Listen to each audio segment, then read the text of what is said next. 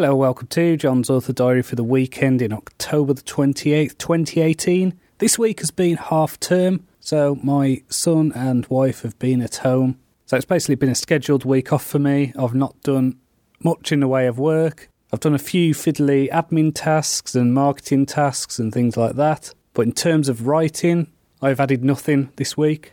I've been thinking a lot about NaNoWriMo. This is National Novel Writing Month, and I've decided finally that this year I'm not going to do it.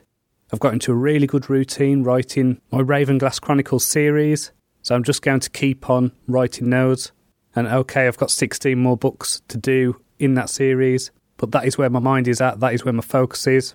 So I'm just going to keep on with that series with the aim of writing the last novella before the end of 2019. So I've been reading a non-fiction book this week called The One Thing, which I think has really helped me to focus my ideas and to think about what it is I actually want to do as an author. And for the foreseeable future, I'm just going to keep writing fantasy. I'll probably still be writing science fiction short stories as part of the Otaku One Writing podcast, but my primary focus going forward is going to be writing fantasy fiction I have my current series that I'm working on, the Ravenglass Chronicles. I then have another series planned in the same world. And I've got another series that I've been thinking a lot about as well that isn't in the same world, but it is still well within the fantasy realm. I suppose having the week off has given me a time to reflect and to think about what I want to do over the next three to five years.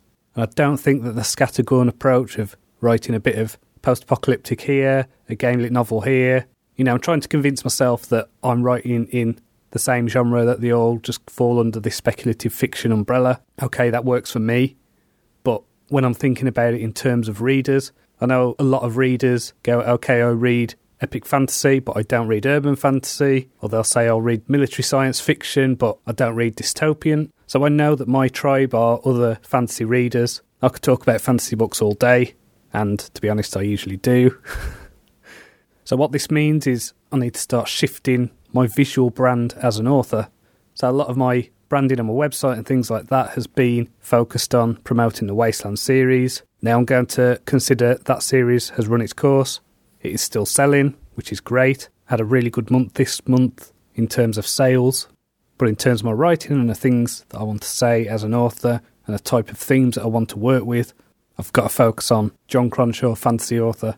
So that should have been obvious to me because I'm usually a, a very self reflective person, but here we are.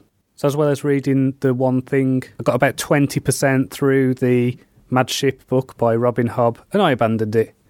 I was talking last week about the writing, and it was just too much. It detracted from the story. I've read her books before. I really enjoyed her Farseer series. Now, this is set in the same world, but all of the characters are whiny, and the writing is just terrible.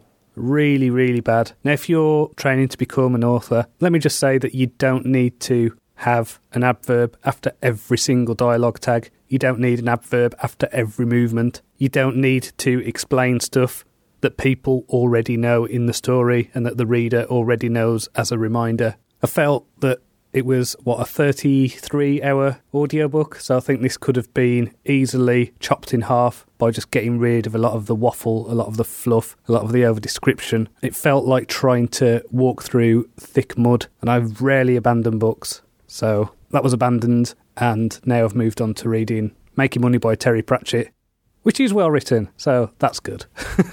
so I've started watching the second series of Making a Murderer on Netflix. I don't know if you've seen the first one of this, but this is basically a bit of a true crime story about someone who is believed to have been framed for a murder. In fact, the guy was framed for a murder and served, I think it was 20 years in prison. He came out and then he was framed for another murder and he was sent to prison for that. And so for this second series, I've got some super lawyer and it's very reminiscent of an episode of Mythbusters. So there's a lot of reenactments and picking apart every bit of evidence that the prosecution put before the court. So, in terms of storytelling, I just think that it's really compelling. And I would highly recommend it if you're interested in that kind of thing.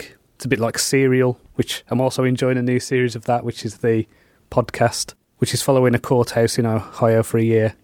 So, I did actually get a question this week, but I've already answered it. It was about NaNoWriMo. So, no, I'm not doing it this year. So remember, you can follow me on Twitter. It's at JL Cronshaw. I am also on Instagram at John Cronshaw Author.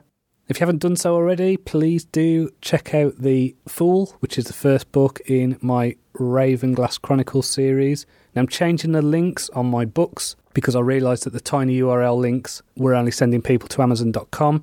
So it's G-E-N-I dot U-S slash Ravenglass. So until next time, cheerio.